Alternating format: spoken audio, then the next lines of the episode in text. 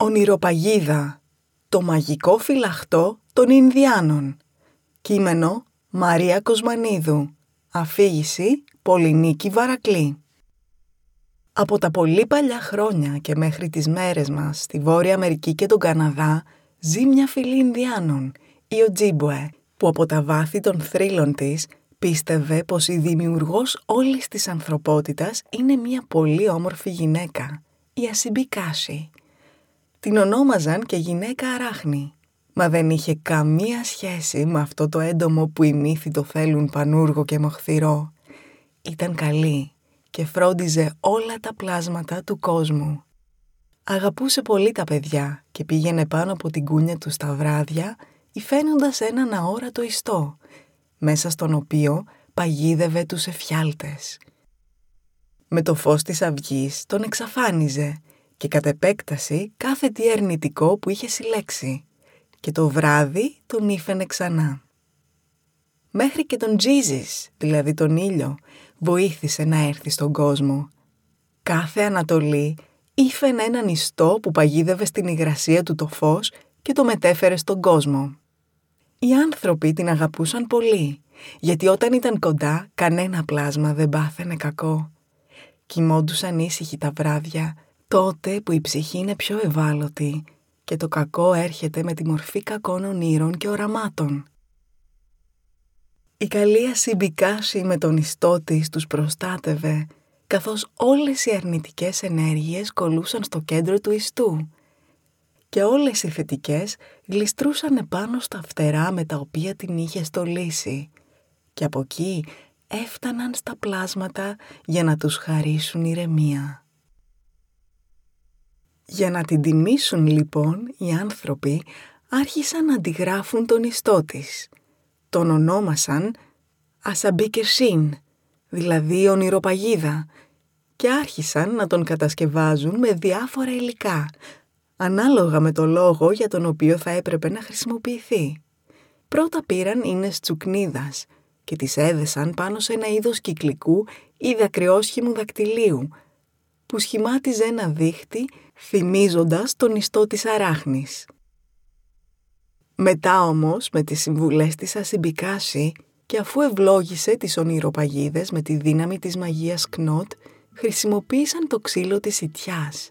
Ένα ξύλο που προσφέρει θεραπεία, διώχνει τους φόβους και φέρνει δυνατά οράματα. Το δέντρο της ιτιάς συνδέει τους δύο κόσμους, τον πνευματικό και τον υλικό.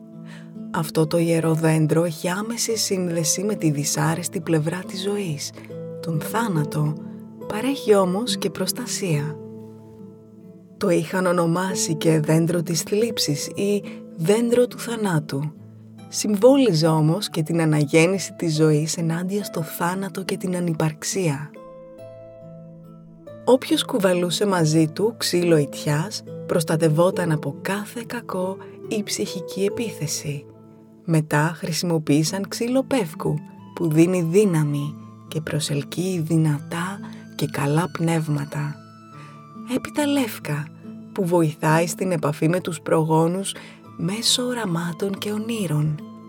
Κάθε δέντρο ή φυτό με την κατάλληλη προεργασία μεταφέρει ιδιότητες και δημιουργεί μια πύλη για τον ονειρικό κόσμο.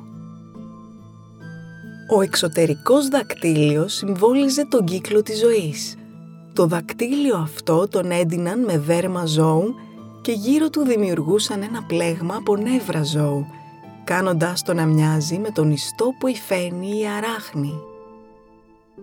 Το σχήμα του ιστού συμβολίζει την ένωση που έχουν όλα μέσα στο σύμπαν. Στο κέντρο έβαζαν καμιά φορά μια χάντρα που συμβόλιζε τη γιαγιά αράχνη, το κέντρο όλων.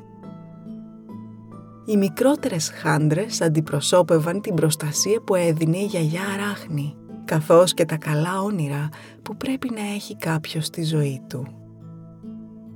Τα όνειρα αυτά πίστευαν πως συνδέονται με τις διάφορες μοιήσεις που βιώνει ο άνθρωπος στη διάρκεια της ζωής του. Τα φτερά συμβόλιζαν το στοιχείο του αέρα και ανάλογα τις περιστάσεις χρησιμοποιούσαν φτερά από διάφορα είδη πτηνών. Τα φτερά του αετού ήταν για να δώσουν δύναμη, θάρρος και διόραση. Τα φτερά της κουκουβάγιας μετέδιδαν γνώση και σοφία. Αντιπροσωπεύουν το φως, το σκοτάδι, το θηλυκό, το αρσενικό.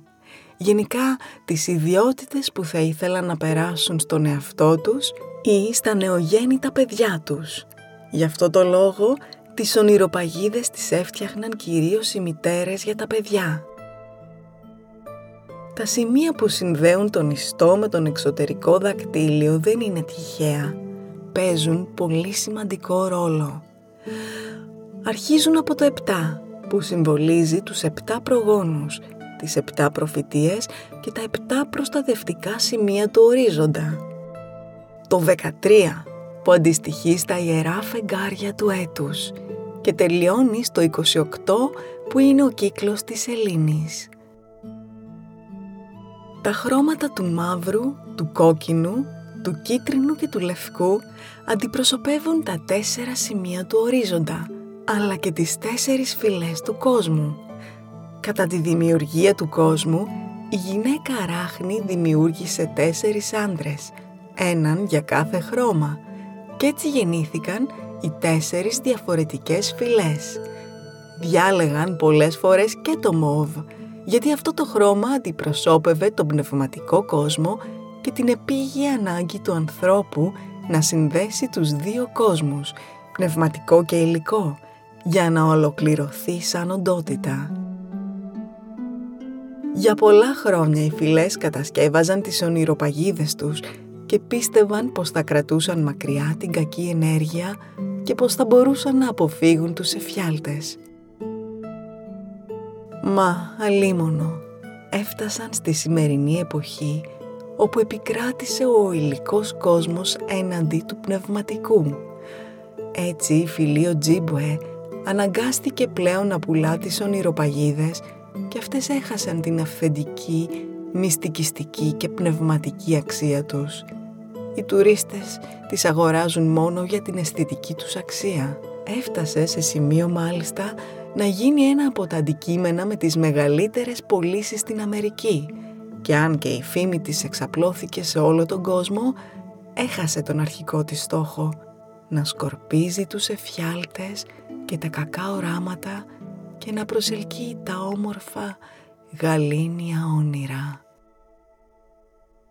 Όλοι σχεδόν έχουμε ή είχαμε κάποτε μια ονειροπαγίδα επάνω από το κρεβάτι μας, μα η Ασιμπικάαση δεν είναι κοντά μας για να μας προστατέψει. Έχει φύγει κι αυτή, μαζί με τόσα άλλα καλά πνεύματα, όπως τη Γαία, τη μητέρα φύση, τη μητέρα θεά. Έχει εξαφανιστεί απλά και μόνο γιατί δεν πιστεύουμε πια σε αυτή και δεν ακούμε τις σοφές συμβουλές της. Συμβουλές για έναν κόσμο πνευματικό που θα δένει αρμονικά με τα υλικά στοιχεία, ώστε να συνεχίζεται η ζωή ομαλά και με ισορροπία. Ακούσατε την ιστορία «Ονειροπαγίδα, το μαγικό φυλαχτό των Ινδιάνων». Κείμενο Μαρία Κοσμανίδου. Αφήγηση Πολυνίκη Βαρακλή.